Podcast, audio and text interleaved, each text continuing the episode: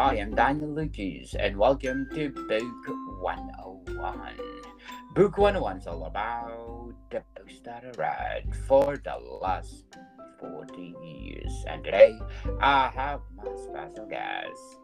He's award-winning author and the author of several books, no other than Mr. Joe Clifford.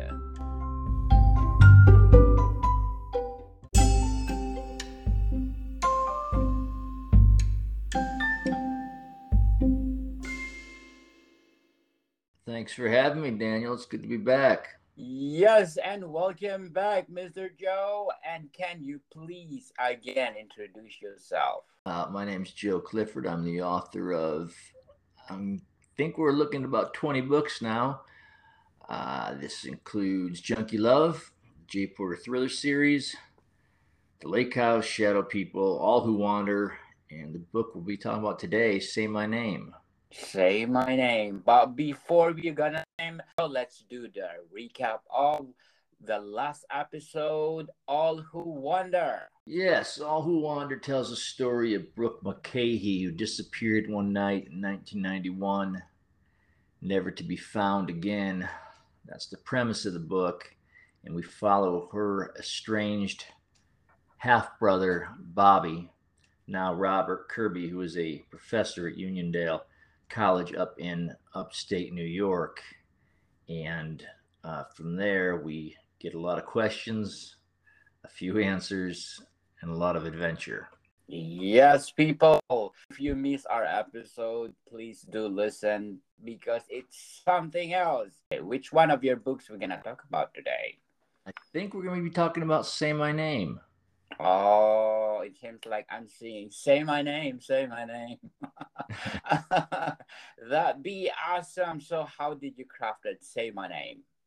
You know, it's funny. That people hear say my name and they, they think of one of two things, either Beyonce or Walter White, which couldn't be uh, which couldn't be further from each other.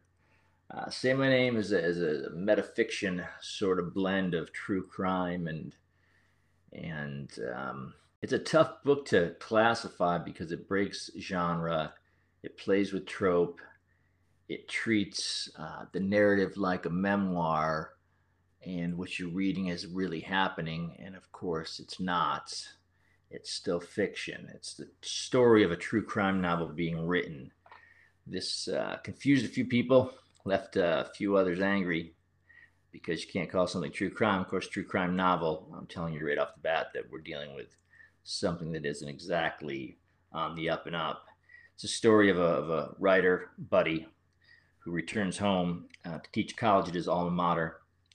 And while he's there, he encounters an Amber Alert about two missing girls, sisters, which brings him back to 1985 when he was in school and two, well, two obviously, twins went missing, Annabelle and Ava Rogers and it's the case that sort of set him on the path to become a, a, a writer, a crime writer. And uh, as the case, current case evolves, he um, finds he never really left that first case behind, and he's investigating both of those, and he'll find out that two cases, as so often is the case in mystery, become one. Yes, and according to Freeheart, love this engaging and surprising thrill ride. So, Mr. Joe, is this a love story at the same time as a thriller? It's a blend of a lot of different genres. I always make sure to put a love interest in a book. I think. I think books that don't have love interest are missing an opportunity. I think uh, we want that love story up front, even if it's somewhat subdued but it's mostly the story of a man who's reconciling who he used to be, who he became. And like so often in, in literature, what you end up as as a person is so far, well, it's like life. Where you end up as a person is so far from the, the young incarnation, the dreams of a 12 or a 15 year old boy, and the way you see your life going. And you find yourself maybe 30, 40 years later and you're not that person. Still, you have to get up, you have to get dressed, you have to go about your business. But there's a mourning, there's a sense of loss for that ideal, the idealism of a young man, young person, young woman. Uh, and in, in reconciling that and learning to live with that less than is a, is a dangerous proposition. And that's sort of really what, what guides Say My Name for 300 pages. Wow. So, Mr. Joe, what inspired you to write Say My Name? Well, I had an opportunity to go back to teach at my alma mater, Central Connecticut State University. And like so many books are born of asking that question, what if? The opportunity never came to fruition. I imagined, what if I had gone back? What if I'd gotten divorced, gone back, and to my hometown, and the, the opportunity fell through? From there, you ask yourself, you know, a number of different possible scenarios. What, what makes a book interesting? What would make this uh, worthy of having the page turned? And in my case, I there were two girls. Again, two twins is sort of redundant, but every time I say twins, I feel like I say two twins. There were twins in my high school class that always, um, let's just say, captivated my attention.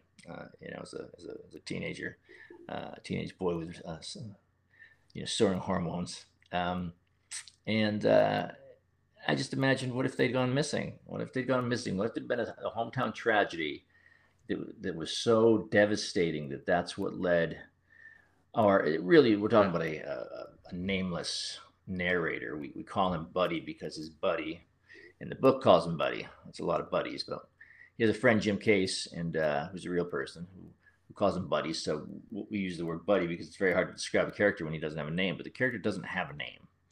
And that's part of the fun of, of calling the book Say My Name because you don't know what to call him. Um, but it's asking that question, what if, and then going from there. And uh, when you're a writer and you do this for a living, that's really all you need to get started. What if you present a scenario? What if a man shows up at your your house saying this is where he grew up and he wants to die now, and he wants to pay you for the opportunity to die there? Or you know, get a plot to a story. It's just a book I'm working on currently, Homesick. Uh, I asked that question, what if? And and what I got was um, not what I expected. Uh, you, part of treating a, a, book, writing a book from the from the perspective of I, and use the word I in a narrative, you know, you're not talking about yourself. You're talking about I in, in literary sense, but it's also harder to divorce uh, yourself from that I. Just seeing the word I, it's hard to get away from thinking of that character as you. It presents a lot of fun challenges, and it presents a lot of fun opportunities as well. I mean, it just brings you more intimately acquainted with the action on the page. So it's a first person narrative, and I got to weave in elements of my life, and I got to create wholly original things that have nothing to do with my life. And that hybrid is is is why I think Say My Name did as well as it did, did better than I thought it was going to do, and it sort of jump started a career that had been a little a little stagnant for a little while. And it, made, it was fun. It was a fun book to write, mostly. Honestly, I mean, it was a fun book to write. And when you're having fun writing a book, the reader generally has fun reading the book. Interesting, Mr. Joe. So, say my name. What challenges did you face while writing it? Well, mostly you're you're writing about a real people, and you have to get the permission to use their name.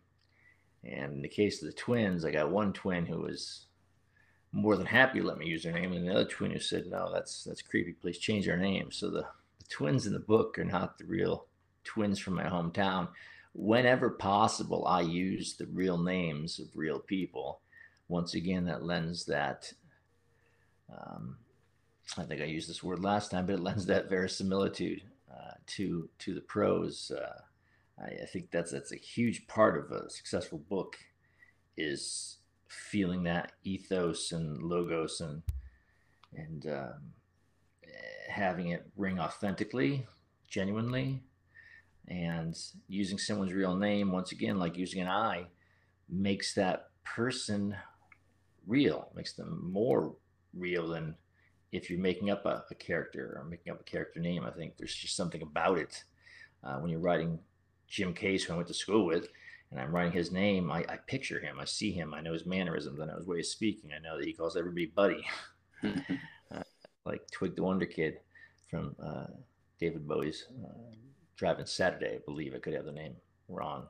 Um, so yeah, that, that's that's that's the, the challenges we're getting people to to agree to to let me have fun with their person and and Jim Cases and Ron LaMontaigne's uh, to to to figures that uh, figure prominently in the in the narrative. Uh, they're really good sports about it. Also, we, the book is dedicated to our late friend Jack Laco, and that was that was really the impetus for me to write the book. Jack passed away from cancer a few years ago. Jack was a big fan of my work, and I wanted to find a way to honor him. And Say My Name presented that opportunity for me to do that. Uh, Jack is very much a character in the book, and it was a nice way to spend some time with an old friend and a, an even better way to say goodbye, uh, if bittersweetly. Very well said, Mr. Joe. So, how do you feel uh, that your personal experiences have shaped your writing?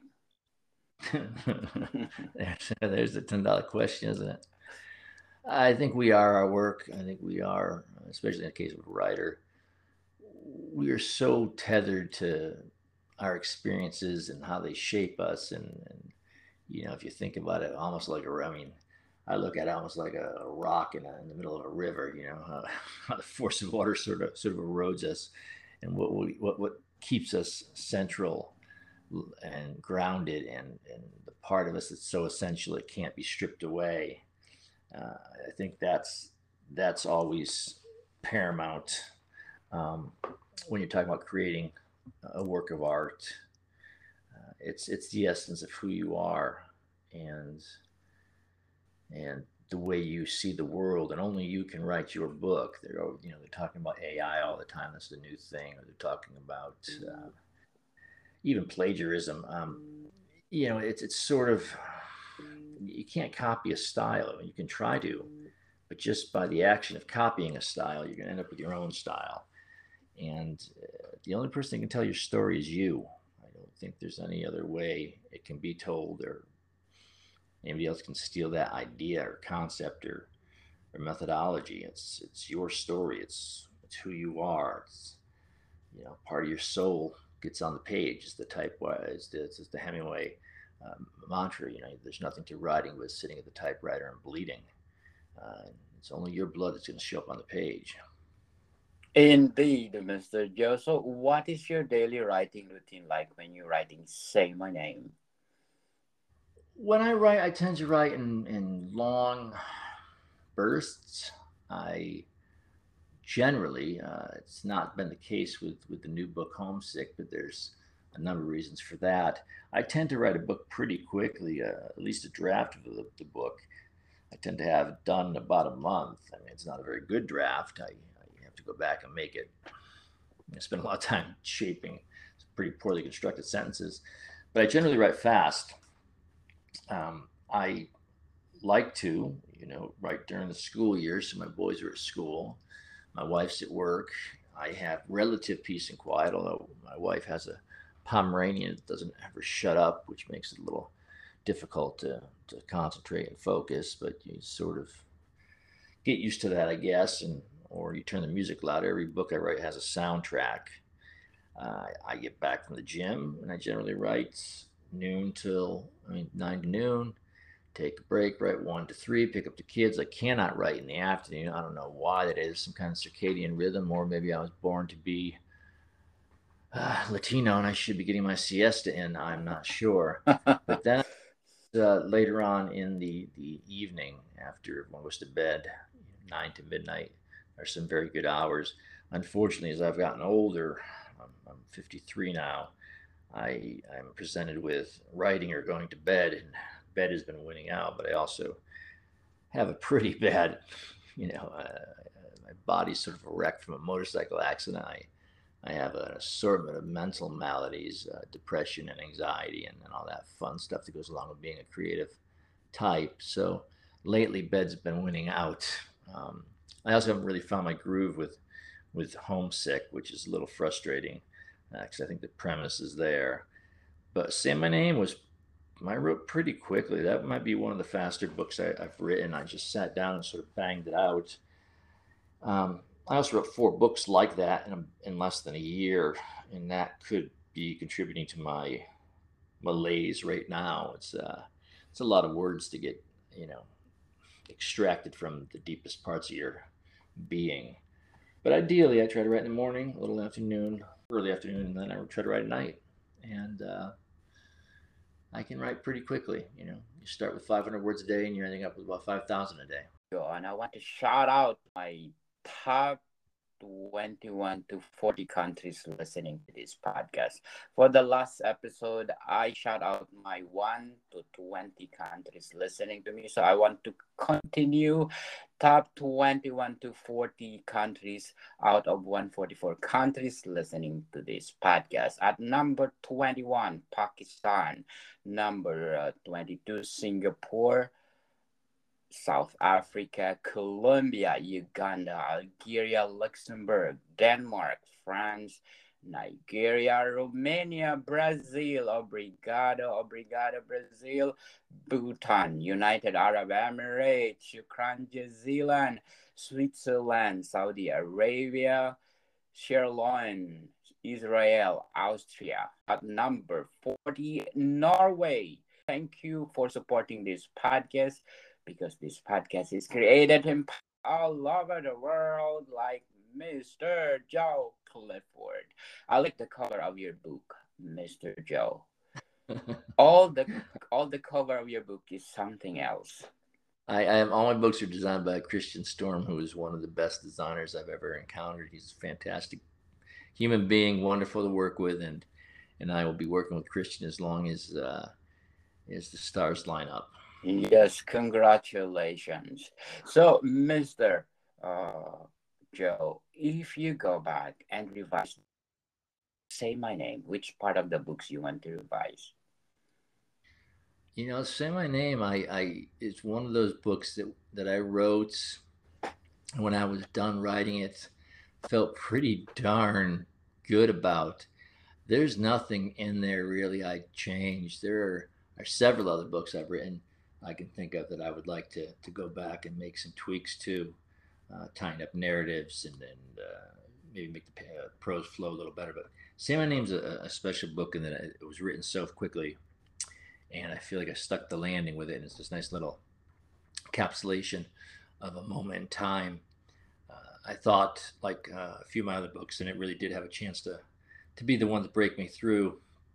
Junkie Love, uh, Lamentation, this book the one that got away is quite literally the one that got away. I thought those four books were my best efforts um, to gain widespread uh, commercial or national appeal. I've also just had to sort of accept that I'm in this, you know, college radio darling. I used to play in rock bands. I still play in rock bands, but um, you know, an indie writer with a cult following is another fancy way of saying a, a writer who doesn't earn much money but I do have loyal fans, and I do have a, a pretty uh, committed fan base, and I think they responded to this one the way I wanted them to. Uh, it's uh, so there's very. I don't think I would. There's not much I would go back and change about this one. Definitely. So say my name if you reminisce. Which chapter you enjoyed the most? There's a scene where there's a, a big um, confrontation between Buddy and the man he believes responsible for the missing twins and uh, Danny McPhee. And, and that, that scene was a lot of fun to write. It comes, you know, towards the middle of the book. And what I liked about it so much is, is it's being set up as this, you know, violent interaction and and the tables sort of get turned there and, and and the hunter is you know is the huntee or or I mean the hunted and however that phrase goes. Sorry, it's early here, and uh, and it's also played with with more laughs than I think I intended it to have. Uh, but you, yeah, your your sympathies sort of switch in that in that moment. So I'd say that was probably my favorite chapter to write. If you have a favorite chapter to write, which is the chapter that is having difficulty to write? I don't, you know, I, I think the first chapter is always the one you labor over the most because readers' attention spans are so short these days. We're not talking about living in 18, you know, 12 England or something. I mean, there's there's so many other entertainment vessels vying for your entertainment dollar. You don't have the opportunity, like say a Dickens, to describe the side of a house for eight and a half pages. If you don't grab that reader immediately and give them a reason not to leave, you lose them. So I'd say this first chapter is probably the hardest. And in, this book, the first chapter is really not even a chapter. It's the uh, it's the prologue. It's the introduction. It's the author's note. The author's note about why he's writing a true crime novel, which of course I'm playing once again with trope and genre and blending fact and fiction. But I, I originally had that chapter probably, you know, 18, 20 pages, and I whittled it whittled it whittled it down to four and a half, uh, which is about the right length. And I think often when I read this excerpts of this book at you know conferences or you know any kind of reading, I, that's the chapter I'll read, and, and, which is which is a hard thing to do, reading the introduction author's note. But it, it really sets up what you're about to experience, and I think it does it well. A lot of work. Very well said, Mr. Joseph. Say my name. Is this a series, a quartet, a trilogy, or standalone? You know, I that's that's a really good question because it's not a standalone. I re- I've written another book in the same universe called "I Won't Say a Word," which, depending on which publisher takes it, it may be called "I Won't Say a Word" or it may be called "I Won't Say a Word" to say my name novel. Uh, when you get to the end of this book, you, you'll you'll realize why I can't quite answer that question. Uh, I guess that the closest analogy I can draw is is the superhero, the current you know superhero movies we see. But they talk about the universe. You're in the DC universe. You're in the Marvel universe. You're in the James Gunn universe. So all you know, I I certainly have other books that take place within this universe. All my books sort of take take place within this universe, but I guess we could say it's kind of a series, but a very different series in that none of the characters are exactly the same. They're all iterations of versions of part of themselves. Uh, it's it's hard to explain. Uh, you'd have to read it. You'd have to be there to get the joke. but uh, there's there's certainly a thread. There's certainly threads that tie them together. We can say that. So, do you think in the future, Mr. Joe, that you will go you will go outside your comfort zone and write another genre? I uh, think I do exactly that. I think that's part of my problem. Say my name is different than lamentation and every every you know when I wrote lamentation for Ocean View, uh, Ocean View, wonderful people, Bob and Pat Gusson, terrific people, but they wanted the same book over and over and over and over and over and over again. Like with any series, they want the same book over and over and over again. James Patterson writes the same book over and over again. Lee Childs Reacher series. He's a fantastic writer. and This is not in any way to, or so, so James Patterson for that matter. Uh, this is no way to take uh, and to dig at those uh, two of the greatest writers we know. Um, but there is a, uh, there's you know when you read a Jack Reacher novel, you're expecting a Jack Reacher novel. I, I get sick of writing the same book over and over again. I don't want to write the same. I don't want. I just don't want to do it. It's not interesting to me. So the last book I wrote or finished completed, I won't say a word, is so far removed from where I started with just the thriller of, of lamentation. We'll say we started there because you can only really write one junkie memoir. I'm always writing outside of my genre. I'm always making it very difficult, very difficult for uh, publishers to to help me out because uh, I don't really write a, a typical novel. I don't write within these neatly defined definitions that allow you to put it in this section of the bookstore. I won't say a word, for instance, is as much science fiction as it is, you know, ghost story, uh, as it is thriller, as it is domestic suspense. And, and say my name, the same thing. I, uh, I, am always uh, trying to push that line and move it around and and see what I can get away with because that's what I find interesting. And if if I'm not finding it interesting to write it, you're not going to find it interesting to read it. So I believe I've done that my entire career, which has been much to my detriment, to be honest. I probably should have written the same book over and over again. I probably should have given Ocean, Ocean View the same J. Porter books and done what they wanted, which was, hey, can you make this guy a little happier? but that wasn't the story I was telling, you know? Well done, Mr. Joe. And say name do you think is it good for a series or a motion picture? I think everything's good for a series. It's all good for a motion picture, mostly because I get paid. You make it into motion picture, I get more money. so it's very good. Uh, yeah, it's it's it's it's good for those. I mean, I write with cinema very much in mind. We are we are living in a cinematic age. I uh, you know, if you're gonna be if you're gonna be promoting your stuff, it's not Facebook anymore. It's the TikTok. That's where all the, the kids are, and and that's a visual medium. Um, I write my books to be movies.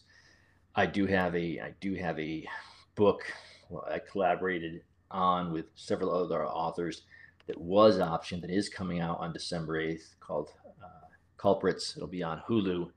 And it's been very exciting to see how they take your creation, me and, and a lot of other people, and, and, and change all of it and take still credit for it. But that's cool because I got paid. And uh, it'll be fun to see my name, maybe. Maybe see my name. We might not, might not even see my name in the in the credits. We might just see uh, the two editors' names. And uh, yeah, who minds? Who cares? It's it's fun to see your work uh, interpreted by another and what they do with it and how they are inspired by it and where they take it. So I think Sam My Name in particular would make a great uh, film just because of the twist ending. Uh, it's it's got it's very much I, I, think of Say My Name and I won't say a word is Twilight Zone episodes. That was a show that influenced my writing as much as Bruce Springsteen lyrics. Definitely, indeed. So before we go on, I'm inviting you to listen to my other podcast, Love Letters. People, Love Letters on my second season.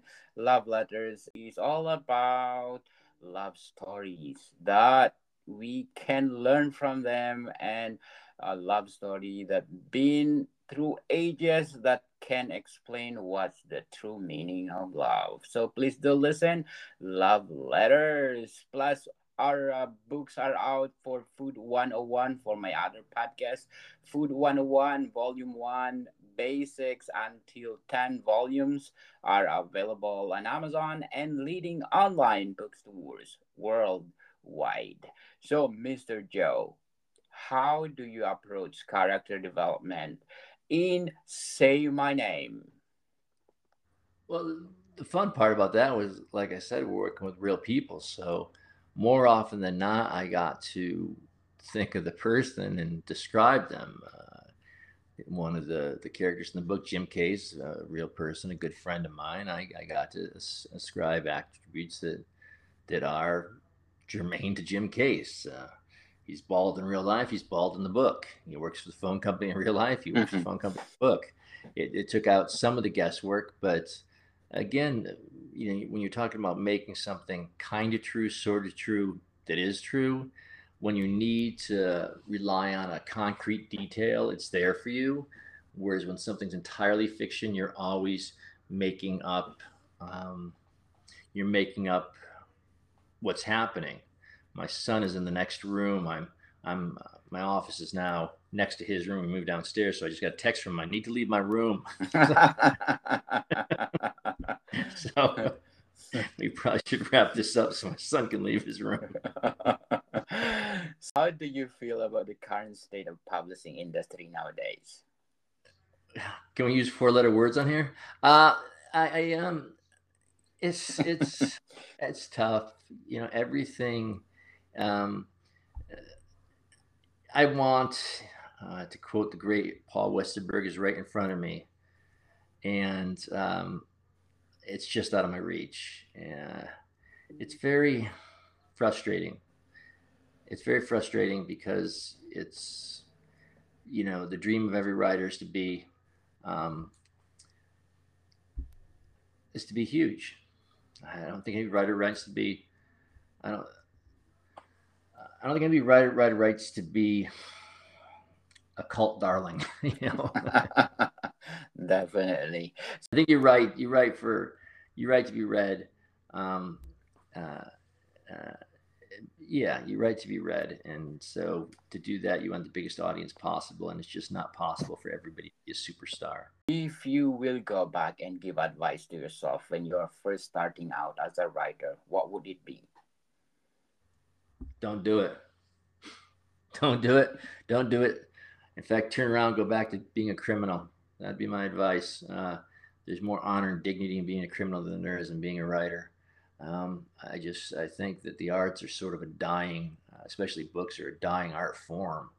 Uh, that you the, the stats for for reading after high school are dismal. It's only one in four reads a book after high school. So few finish a book.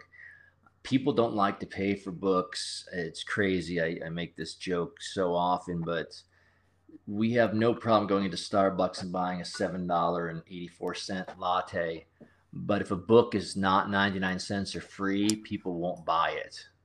Uh, it's crazy. Um, and, you know, you think a person puts a year of their life into a work and, and, and I can, uh, you know, I can check my sales daily and some days I have good sales, but there's some days where I sell less than a latte and it's a little, it's, it's humbling to say the least, but you know, capitalism is, that's, that's our system. And, and if you want people to read your book, you better write a better book and that's on me. That's on me to write the best book possible and a book that's going to reach a, a broader audience. And unfortunately, uh, for whatever reason, uh, stubbornness or just lack of acumen, I can't seem to do that. I write the kind of books that interest me, and um, that doesn't necessarily appeal to to a mass audience. So, knowing that, the advice I would give is don't do it. Don't don't don't do it don't don't become a writer go do something else because it's sort of asking for a lot of heartache and rejection and, and unless you're willing to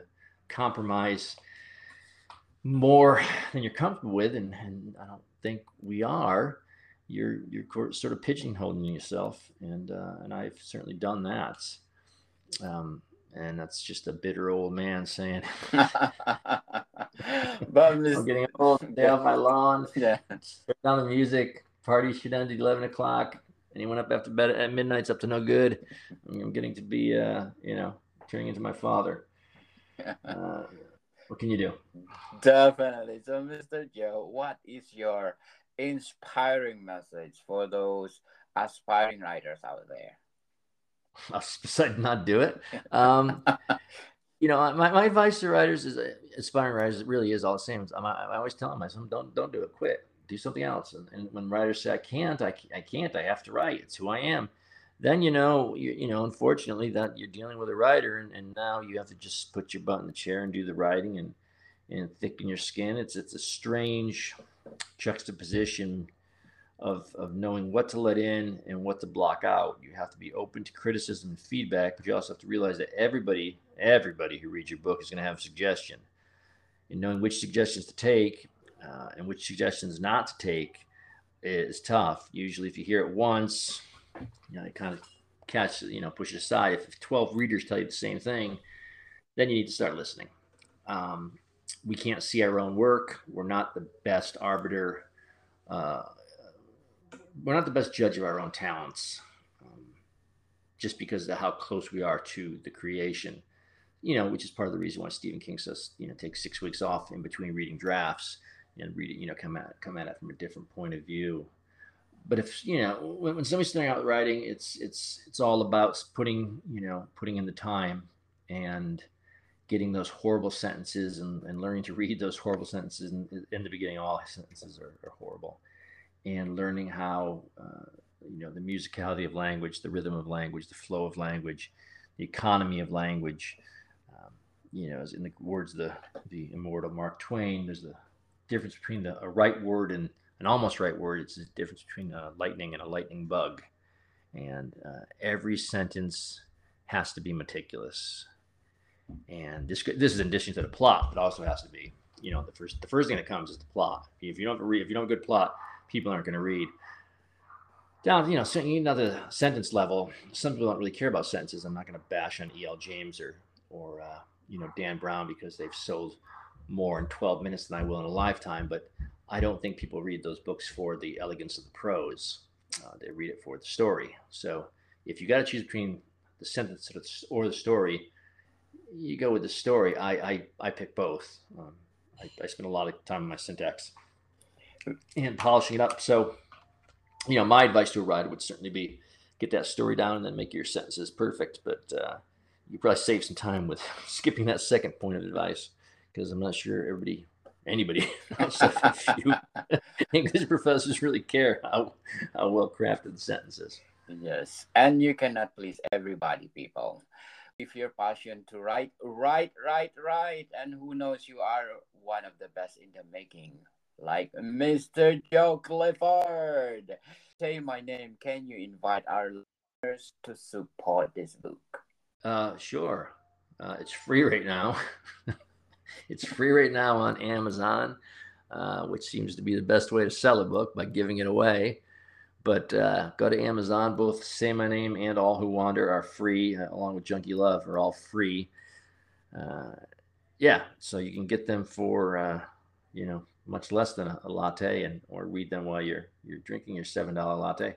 Uh, but they're all free right now, and um, they're all available. And I hope you would read them. I hope you like them. I hope you drop me a note. Eh, whether or not, well, whether you like them is sort of irrelevant. Uh, if you're reading them, that's sort of the important part. That's the important uh, for me. That's what I need. I need readers. So, um, yeah, you can find them over there the, on the Amazon, and I hope you pick them up. I hope you like them. Yes, people, let's support Mr. Joe Clifford because if you support him, more and more books to come. And of course, he will come back and come back to my podcast to promote them all. Thank you, listeners, for latest listen score of 26 and uh, belong to 10% my fourth season is coming and I'll make sure my fourth season is bigger, better, and bolder. So, Mr. Joe Clifford, thank you so much for your time. Well, thank you so much for having me, Daniel. We'll see you next week. Maricam people, see you soon.